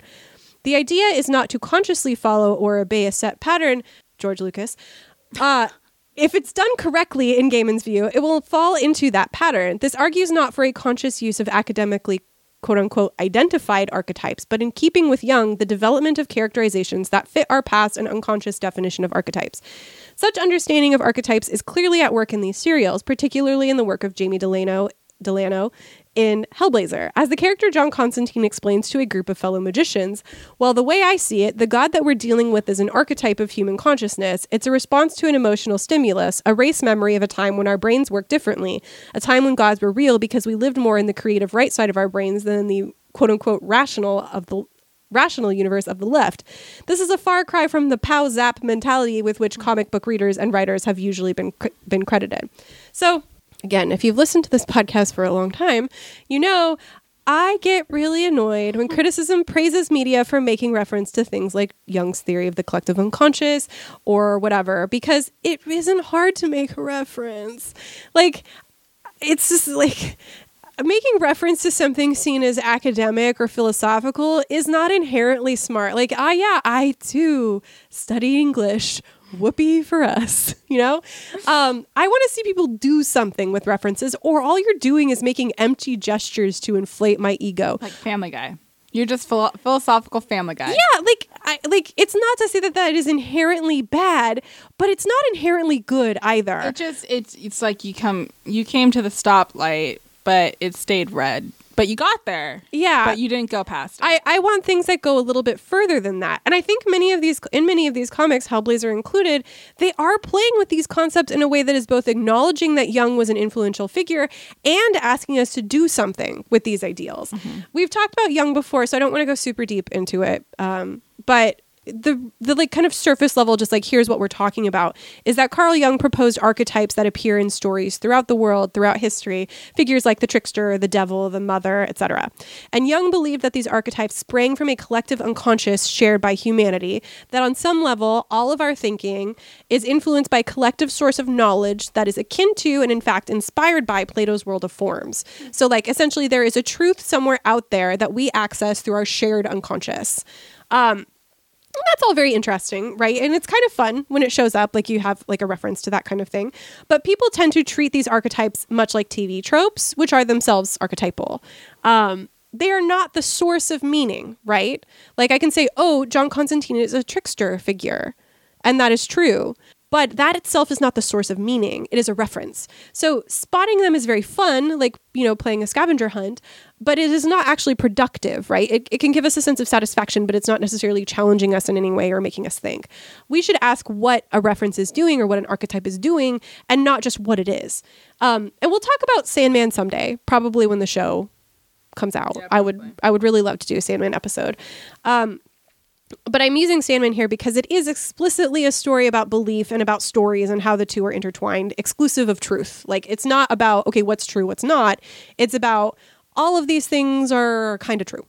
Um, in Hellblazer, as Wine points out, Constantine literally addresses the collective unconscious by suggesting that gods used to be real and literal because we lived in a less rational time. And this is the foundation of Nietzsche's idea that God is dead, like that that part of philosophy, which is not saying hooray, God is dead and we killed him. It's saying, oh shit, God is dead, because we no longer have easily easy explanations for things, right? So like when when Nietzsche is saying that, he's not saying like God is dead and now mankind is free. He's saying it used to be that when we didn't know something or we didn't understand our purpose, we could say, oh, God put me here to do this, or God put this here to do this.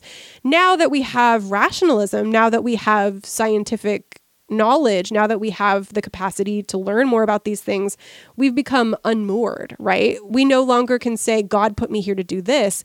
We have to figure it out ourselves. And that's very scary. So is that the same kind of like line of thinking when I think it's in the unicorn one, when the girl has the the horns and she says something like, of course it's not magic, but like magic b- exists when people believe, and or something like that. And so people believe that they're unicorn horns or something. Um, sort of. In some cases, yeah. Like, so I don't want to get too deep into Sandman because like Sandman is very, and, and American Gods for that matter, this is clearly a, an interest of Neil Gaiman's.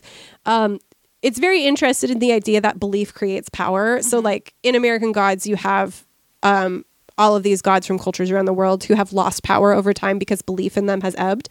And instead you have the rise of, and this is a mild spoiler for, um, for American Gods, um, you have the rise of media as a god because so many people believe in media as opposed to like, say, um, fucking yeah, Loki. My favorite. Oh. Like fucking the god of fucking um Loki. um so like that is explicitly about the idea that belief lends power. But there's also like in like when I'm talking about Hellblazer and this idea of God is dead, when you when you no longer have God to fall back on, when you can no longer say God did this, God made this happen, God ordained this, you then have to say, okay, why did it happen then? If I can't say God did it, why Why did it happen? You know, why does evil exist?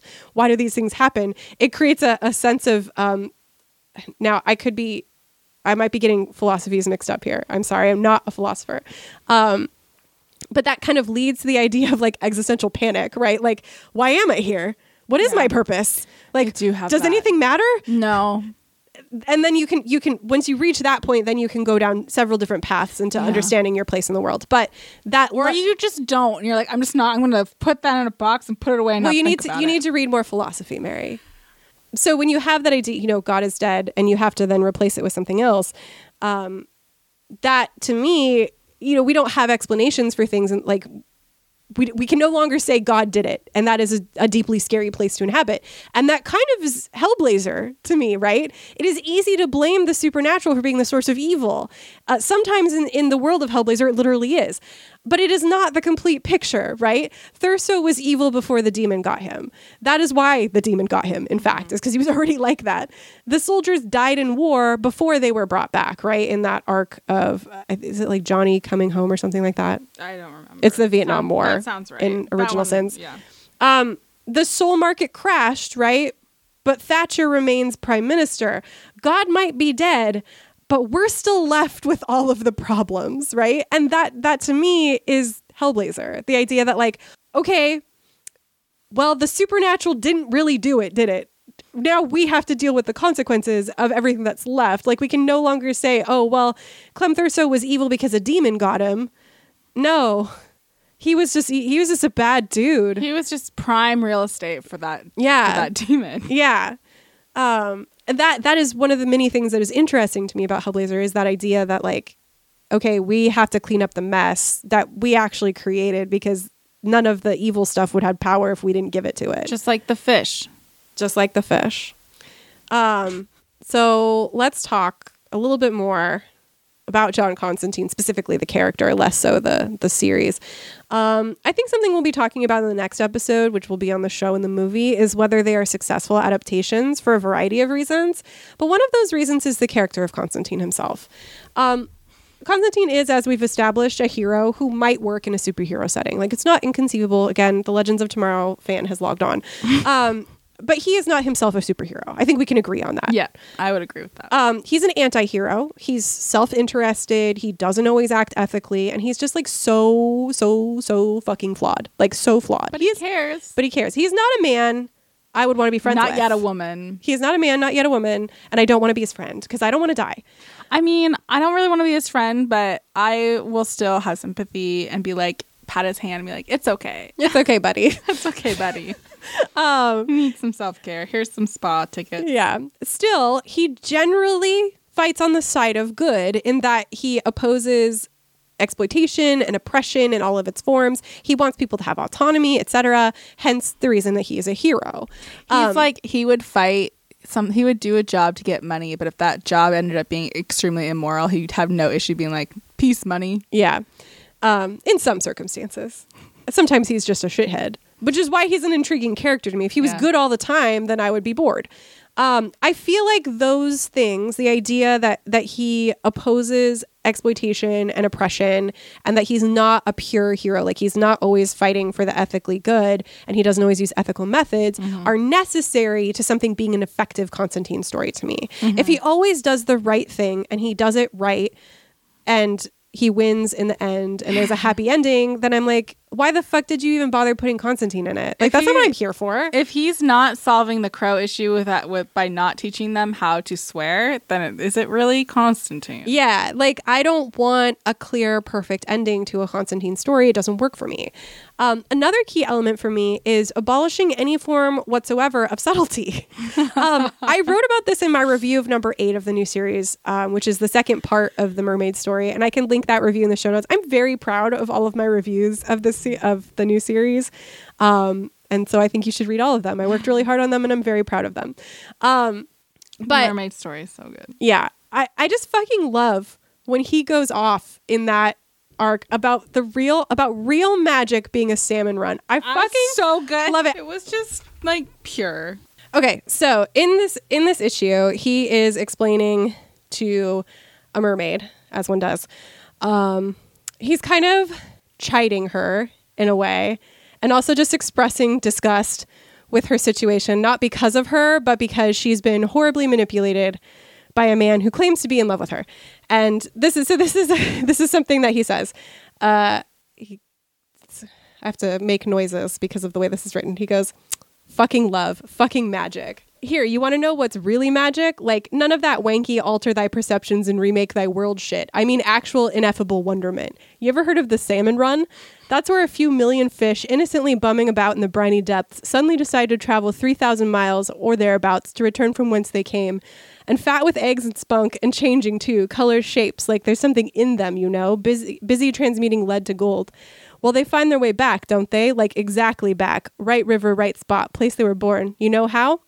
course course you don't. Nobody does. Magic. See, I loved that. I I loved that. And I just thought that was such a good way to, like, the way his magic works and the mm-hmm. way he interacts with magic. It just, like, made sense. Yeah. It, it, so it continues on. And oh, fuck me, the shit they go through on the way. Bears and eagles and worse. And when they get stuck, honestly, it's like David Attenborough's wet dream. You know what they do? They swim up waterfalls. Oh, call it nature, call it the primal imperative, call it a sem- semmelparis strategy. It's still fucking magic. It's thumbing your nose at logic. It's jumping off a cliff with nothing but the hope of flight. It's like love in that respect. Um, sorry, somebody's... There's there's also events going on on the page at this time. It's what brought you back to him, isn't it? This would be what? Few weeks back, right bloody here. Magic, love, same difference. And it's like I said, there's always a price. Um, so I just fucking love this going off about love and a salmon run being magic because they're things that happen that can't be explained. Um, they exist like outside of the rational mind. Um What I have loved about this series since I first read it is that it does not shy away from representing real things, not through subtext, but through reality, right? Margaret Thatcher is real. She died. Uh, bigotry is real. H I V is real. Gentrification is real. The Vietnam War was real, and so on, right? This series kind of grabs your face, points it towards reality, and will not let you look away, mm-hmm. even though it is a fantasy horror story, right? It's not real, but it is real. Um, I also think that Constantine's internal guilt and self-hatred are absolutely crucial to creating a believable Constantine for me. Um, if he's just a smarmy bastard, he's not Constantine to me. I'm not here for him just being clever. I want that cleverness to be like a shield for his deep... Like, go to therapy, man. Like, you gotta. you gotta. I want to see Hellblazer. I the, bet. The therapy sessions. Somewhere out there, there has to be an arc where he goes to therapy. Um, Imagine being that therapist. They're dead now. You'd quit. Absolutely, they're oh, dead. absolutely. Um... Even if the reasons for his guilt and his self-hatred differ from arc to arc, I think it needs to be present or he feels like every other snarky con man rather than like John Constantine to me.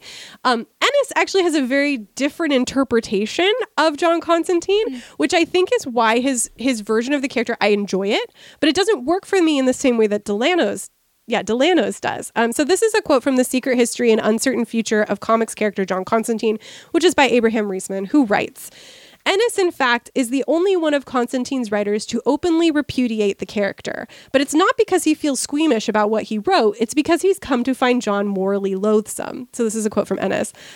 I've known a few too many lovable rogue slash wide boy types in real life to find the notion attractive. People who abuse their friends, disappear for a while, then come back and do it again because they know they'll be forgiven. I've no desire to write a character who ev- who essentially gets his pals killed and then explains that they were doomed anyway. So why not just spend why not just spend their lives and use them up? Which is fair, right? I think that is fair. Yeah. I don't necessarily agree with that character interpretation. To me, Constantine is so full of self-hate that he genuinely believes it is for the best that he leaves, and he covers it up with sarcasm and humor. Like, I think that that motherfucker is lying ninety percent of what comes out of his mouth. Like, I do not believe, like, it is telling to me, and he, I mean, Garth Ennis wrote this arc. It is telling to me that, like, one of the only times he expresses genuine love to a character, it's Kit, and she's asleep. And he says, that says a lot. He says, like, till the heavens fall down to her. Oh, yeah. Um, and that happened in Ennis's run. So, like, we have different interpretations of the character, but, like, I think that the fact, like, I think that he means it. He just can't express it. Um, he being Constantine, not Garth Ennis. I don't claim to know Garth Ennis. Um, nor do I claim to know John Constantine, thankfully. Um, I don't see Constantine as a character who expects or believes that he deserves forgiveness. I think he believes that he deserves everything that's coming to him if it's terrible. Um, but he still wants to find a way out. Yeah, but I don't think that Ennis's interpretation is illegitimate or um, or nonsense or wrong, because I think there's a lot of room for different interpretations of this character. Like, I think that Simon Spurrier's take on the character is pretty well aligned with Jamie Delano's, mm-hmm. although why every post-Delano writer pretends that Constantine doesn't like puns is a fucking mystery to me. The puns, I was really like, I missed the puns when I read this. Hopping one. on the astral plane remains one of my favorite jokes in Hellblazer. Also, the time he fights a whale and says, "Call me Ishmael." I um, loved when the, he fought the guys that are all stuck together. The, the football guys, and he's so just mocking funny. them. Oh, it was so good. Um, so that is a mystery to me, why everybody's like, "Oh, I fucking he fucking hates puns," and I'm like, I disagree. Um, But Garth Ennis's take on the character is a bit different in in fairly subtle ways from the way that Delano writes him. Um, Ennis's stories, we really only read like one here in Dangerous Habits, but this tracks for the rest of them that I have read as well. Um, they tend to emphasize like predominantly Christian, but arguably Abrahamic theology, um, whereas Delano brings in elements of uniquely British folklore. Uh, at times, Delano's horror almost becomes folk horror. Like there are, mm-hmm. there are elements of it that feel like folk horror. I would agree. Um, or at least something like adjacent to folk horror. We didn't really read a lot of those stories for this episode. A lot of them come in in The Fear Machine and The Family Man. Um, but I would credit Delano as an early introduction to folk horror for me specifically. Like when I was reading this, I was like, oh, I really like something about this. And then folk horror kind of scratches that same itch. And I don't think I've read much beyond Ennis aside from Justice League Dark, both the twenty eleven version and some of the newer issues. I did check out um, Rom V's, some of Rom V's issues, which I thought were fine. Um, Spurrier, and then the single issue I read of Constantine Rise and Fall, which I thought was fine and absolutely nothing more than that.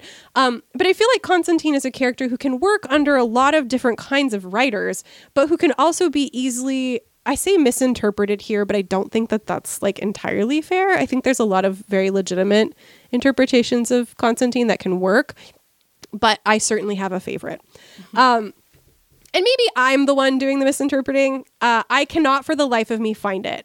But I am positive at one point in the early trades, or maybe it was in, in uh, Sandman, or maybe it wasn't Swamp Thing, but I thought it was Swamp Thing who is like inhabiting Constantine. I, it sounds like that's in the first volume when he's literally inhabiting Constantine's body, but it's not that. I checked. Um, and he makes some remark about how annoying it is to be in the body of someone who cares so fucking much. Um, What I think some interpretations of the character are missing is exactly that. He doesn't get people killed because he does not care about them. He cares a lot, but he is always looking at the forest rather than the trees, right? Like, mm. um, he, it, which means he often does terrible things to people because he cares about, because he is looking at the big picture. He can be callous for sure, but he isn't uncaring. Question. Mm-hmm. I- Since I had a hard time with the beginnings of this last one, you th- does he send Kaz to just go fucking die? Yes. I literally was like, did he literally just be like, I tricked you into dying? The the logic there is we are all going to die anyway. You might as well die like you so you feel like okay. You're doing something. That's that was sad. It was very sad. Um, it's like, and like I said, he's especially because he goes straight from like, I have kids, so I have to do something, mm-hmm. and then it's just like, Chaz is a good man. Was was a good man. In some in, in the show, for example, and in some I think in some of the comics, Chaz can't die. Mm. He dies for a little while and then he comes back. Um, so to me, like Constantine is a character who can be callous for sure, um, but he isn't uncaring. Like the like I think a good example of this is the arc with Richie in the computer, right? So the art on that one of his face was so good. Yeah. Like it just, that's a really good example of the art really helped carry that story. Yeah. Without it, it would have, his feelings would have felt, fell really flat. Yeah. So what happens in that arc is that Richie s- smokes weed and gets ch- stuck in a computer. Don't fucking ask. Um, he's stuck in the computer. And what happens is his body burns up, which means that he now only exists in the computer. And Constantine is very upset about this. And instead of like being like, hey, Richie, what would you like me to do? He puts his own pain first. And he's like, I can't bear to tell him. I'm just going to unplug the computer. Which is fucked up. That's a fucked up thing to do. Don't get me wrong. Yeah, see, that could just kill him. And he didn't know. He doesn't know. I'm he, assuming it didn't kill him. He right? comes back. Yeah. Right? Richie yeah. comes back later. Um, he just lives on the internet. Yeah. He's not dead. He's just he's just stuck in a computer. Um, but like the reason that he does that is because he, he feels he feels so bad that he can't tell his friend that he died. So he unplugs the computer. Again, fucked up thing to do. And but not, he feels bad. But it's because it's because he is once again consumed by guilt because it's his own, it's his fucking fault. Um, you know, the, like you don't have to like that character. I'm not I'm not arguing that my interpretation is the correct one, but that is what I like about the character. Yeah, that's um, a standout story for me. If you write Constantine as a character who truly does not give a shit about people, then you are writing a Constantine that does not interest me.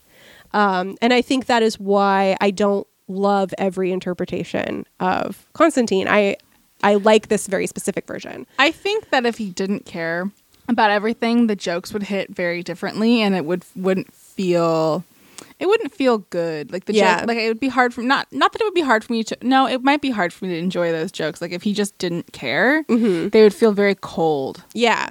And I think that's how some people read them. Um, which I think is the hmm. reason that while I enjoy Ennis's stories overall, his take on Constantine does not resonate with me the way that like Delano and his weird shit or Spurrier's take on the character do. I mean, like, look at how upset he is when he thinks that the man in the flat cap has killed Nat and his and his other friends. Like, he's so fucking mad. He's mad even when Tommy dies. Tommy sucks, and he's still upset. He's like, "You killed my friends?" As if that hasn't happened every to him I mean, at every stage of his life. Like Tommy, but I don't think he's a hundred percent against sleeping with them. I agree with that. Yeah, like, me too. Um, you just can't talk. Yeah, we we haven't talked about. I mean, he thinks that they did sleep together. He do, yeah, he does. Um, we haven't. And he's not like disgusted. He's just kind of like, oh, don't tell me we did this. Yeah, he's he's he's disgusted at his own lack of taste, but not at the idea yeah. just of sleeping with Tommy Willowtree. We haven't talked about him as a bisexual character really, but that is part of his history. There was a line in a guest issue in nineteen ninety-two about him having had boyfriends, um, but Brian Azzarello is actually the one who in- who had him having sex with a man during his run. Like, it is he is canonically a bisexual character. We can talk more about that in the next episode.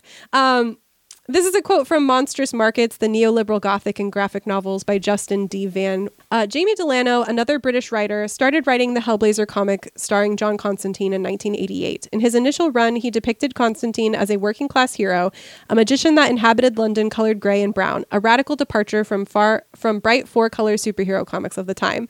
Articulating a vision of magic as a discourse that can be mastered by working class and subaltern voices as a means of harnessing power against the powerful. Magical rules exist outside ju- juridical and economic systems of risk and reward. These rules have their own economy based on words themselves, and so they are accessible to the masses, who through magical discourses are shown to have powerful voices and an avenue for them to be heard outside of the marketplace. So this is really the crux of what I love about this character. All of these, like the Hellblazer stories that I really love, are fundamentally stories about using cleverness and whatever tools you can to upset the powerful, whether that's a powerful demon or the predatory nephew of the queen or whatever, right? Like, they're all fundamentally about using whatever power you have to disrupt the status quo. There's this very famous, and this is going to feel like a left turn, but I'll come back to I'll come back to it. There's a very famous bit of what is essentially folklore about the character of Constantine himself, which is that numerous people who have written him claim to have seen him in real life. This is not a one-off occasion, and there's a reason I'm bringing this up, aside from it being something that I find very fun.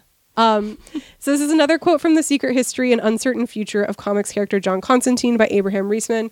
Um, this is going to use a word that has a lot stronger meaning in the U S than it oh. does in England. So bear with me. I'm going to use this. It's not a word that actually bothers me all that much unless somebody's like calling me it, but I know it does bother some people. Um, so please know that when I'm using this word, um, the context is that it is used differently in the U K and also... Uh, it's just like fanny here. yeah, fanny here is nothing. Very different meanings. So this is a quote from that same article by Abraham Re- Abraham Reisman, who writes, uh, Jamie Delano ran into him, him being Constantine, during a stroll near the British Museum back when he was writing the first few arcs on Constantine's solo series, Hellblazer. The figure... Ca- this is a quote. The figure caught my eye and cocked his head, flicked the ash from a ciggy, and continued without stopping, Delano told me. For a few moments, I considered following but thought better of it. I mean, what the fuck would I say? And what trouble might one get into? Uh, Peter Milligan saw Constantine at a party around two thousand nine and rushed after him, only to find he'd disappeared. Brian Azzarello saw him at a Chicago bar in the early aughts, but avoided him. The thing about John is, the last thing you'd want to be is his friend, he told me. And as far as I've been able, as far as I've been able to deduce, Constantine's only ever spoken to one writer, the man who created him, Alan Moore. According to Moore, he ran into John years after he'd stopped writing him, and the wisecracking mage whispered thirteen words to him. I'll tell you the ultimate secret of magic. Any cunt could do it. Now, first, I sincerely do not care if these stories are true. If they are true, I don't want to know because I don't want to live in the world that John Constantine lives in. we already kind of do. We have enough problems. I don't also want to think about whatever's going on there. The I mean, re- it'd be nice to be like, well, demons are running the the government, so we'll just exercise them. But the problem is that the demons were not the pro. The, the problem existed before the demons got there. They're just exploiting the initial. Anyway, I don't want to live in that world. Um, so don't. If that is if that is true, definitely don't tell me. If it's not true, don't tell me that either. I want to live in this gray space where I don't know. Um, we have enough problems. The reason I brought this up is that last quote. Any cunt could do it, right? Setting aside the vulgarity, um, which is character appropriate, uh, let me tell you, another big struggle with reading Hellblazer folded into the D C universe is when he can't swear.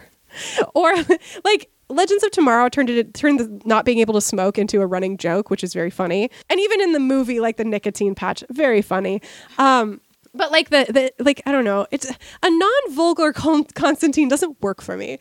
Um, well, especially like it feels very much a part of like the politics sometimes. Yeah, you got to be a little gross, and like that comes up in the new run too, where he's telling these off-color jokes to the wrong, the wrong people.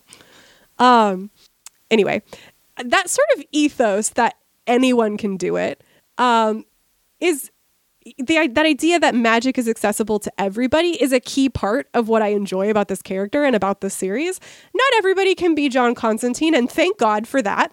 Um, but everybody is capable of accessing the kind of magic that resists oppression and exploitation and kind of embracing the, the everyday magic of a salmon run or a bird migration or any one of the number of things that like we we can kind of explain how it works, but that doesn't erase the mystery and magic of it.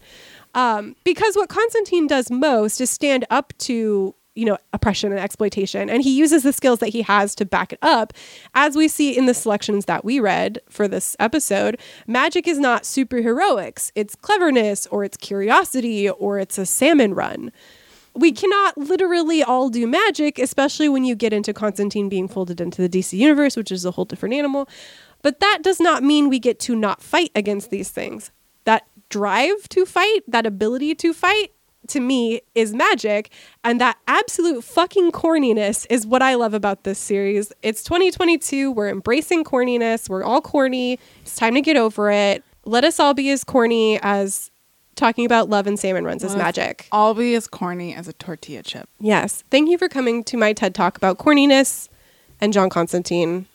I will be here forever to talk about this. Um, Missy also is dead, a living dead. So yes, a lot of people don't know this. Um, but it is it is true. She does not breathe. I do not breathe. She eats, but only forcefully because she loves food. That is true. That is true. Um, so that's what I have to say about Hellblazer. I could say a lot more. I didn't talk about noir at all. Which is surprising. I know. It was just, there were other things that I felt would be more useful to be. We all, we but know, we know I love noir. You can email us. Sorry. And Missy will create the fan club with you. She will talk with you extensively about it and be upset when she has to do something, um... like responsibility. Yeah, I will. It's true. Um, do you have anything else to say? No, I really liked it. I think there's no surprise. My favorite stories were the one where he's in the computer, the one with the girls um, that the guy killed. Yeah. And uh, the mermaid one. They're all very sad, but all these stories are sad. So there's none of them where you're like, oh, I feel great after yeah, reading that. No. Um, um, yeah. But I, the mermaid one was definitely... definitely my favorite. Like I was very engrossed, and when it was done I was sad. Um so yes, that was that's Hellblazer. I'll have more to say in the next episode. I I don't think I'll run out of things to say about Hellblazer ever. Uh is it your favorite comic series? Yes. Or character, I guess. Yes. It's I would say he's probably my favorite comics character. Mm-hmm. Um, and it doesn't hurt that a lot he appears in other comics I really love. Like mm-hmm. he plays a pretty like the story that he's in in Sandman is one of my favorites. Mm-hmm. Um, and like his appearances in that I really like. Mm-hmm. So really I'm just lucky that he shows up in At things least that you I got like. Something. At least I've got something. Something to hold on to. Boy, howdy. It's sometimes it's fucking rough to be a Hellblazer fan. um, that's it for this episode. You can find us online at fake geek girls cast dot com, which has all of our previous episodes um, and a link to our podcast studio. Podcast Network is what it's called. Podcast Network. It doesn't have a link to our podcast studio because that is my office in my house and you cannot come here. Um, our podcast studio, our podcast network, our podcast network is Penwitch Studio. We have lots of great shows on the network. Check them out. It's true. Um, just cool all around. If you like this podcast, consider leaving us a review. You can do that on your podcast network of, or not, Jesus fucking Christ, what's wrong with me? You can fi- you can do that on wherever you listen to podcasts, whether it's iTunes or Apple Podcasts, whatever they're calling it these days, or an app that you use. I don't know. I don't know how it works. These new technologies. But we love a review. We love a good review, and we think about bad reviews before we go to sleep at night. It's true. And wonder what we could have done better. Um, but that doesn't mean you shouldn't. You should. You, that doesn't mean you can't be critical. We've had this discussion before. Yeah. You can be critical. Be nice, though. Be nice and critical. Unless they're like shitheads. Encourage the thing you love to do better. And the thing you love is me. And you're telling me to do better. I think you do just fine. Thank you. Mm-hmm. Um, next time, we're talking about Constantine some more. Like I said, I fucking deserve it. Um, we're going to be talking about the show starring Matt Ryan. And we're going to be talking about the movie starring Keanu Reeves. And I hope you're ready for some spicy takes. Um, after that, we're going to be doing, I have Skins on the schedule. Okay. So we'll be doing Skins, both the U K and U S versions. So um, good. Still, man, that show fucking holds up. Even Cassie, weird Cassie. Oh, I love Cassie. I cried at her episode at the end. Cassie can do no wrong. It's true. I know. She literally sits and goes, wow, wow. And I'm like, she's yeah, Cassie. So, she's so manipulative and in this and mean in the second season. I'm like, girl, you deserve it. Give Cassie a gun. Like, I just... Give Cassie a gun. I love Cassie. I would die for Cassie. Um, she's so good. So anyway, those are my my and feelings. Anwar. Oh my God, I love Anwar. That, they're definitely my favorite. That boy. That man, their teacher. That baby boy. Um, after that, we'll be doing Fruits Baskets, the basket, the manga, and then we will be doing Fruits Basket, the shows. Um, both of them. Both of them. And then Eclipse. Okay. Because I... Are we done? We're only doing those ones? Huh? Are we, we, we're only doing the three, right? We're not doing the... No, we're doing Breaking Dawn. Aren't there th- three total? No, there are four. four. What the fuck? I thought there were three. No. Eclipse is number three. Breaking Dawn is number four. Oh, for some reason, I thought there were three. And then there was the From His Side. No. Maybe I'm thinking of... Uh, no, that wasn't three either. Anyways... Never mind. I think there were three Fifty Shades of Grey and then no, the fourth maybe, Grey. Maybe I'm thinking of Fifty Shades of Grey. Yeah. Same, same story. Same thing. Um, so that's... Ne- and then if you are a Patreon supporter at the five dollars up level, you can vote on what's next. Last time I checked, Jaws was winning, which I'm jazzed about. Also, eventually, you will get a podcast about Austin Powers. Yeah, sorry. It's going to be good, though. It'll be worth the wait. It will be we worth the wait. We have watched... Two of them. Two of them. There are three? Yes. They're not four. I've never seen the last one, so... I don't know if I've seen the That's last one. That's the one with Beyonce. Oh, I have seen it. And I think it's supposed to be the worst one. I have seen it, but Beyonce is great. Okay. That's important. And I, it has a good opening number from what I remember. Um, so that's it. Thank you for indulging me, Mary. I mean, I'm, there are plenty of things that we've done that are like this. I'm glad that you enjoyed it, though. I did. I was like, oh my God. It's one of those things where I'm like, this is something I love so much. And what if Mary is like, this fucking sucks? I don't think there's been so many. There aren't many things where I'm like, this fucking sucks. Usually what I about B find, movie? You know what? I still, I, I thought. What about Shrek? I, there are things I like about Shrek. There are plenty of things I like about Shrek. Mm-hmm. Um... But yeah, no, I liked it. Especially that mermaid story was definitely my favorite, which yeah. is, I think, a surprise to zero people no. who know me. All right. Catch you on the flip side.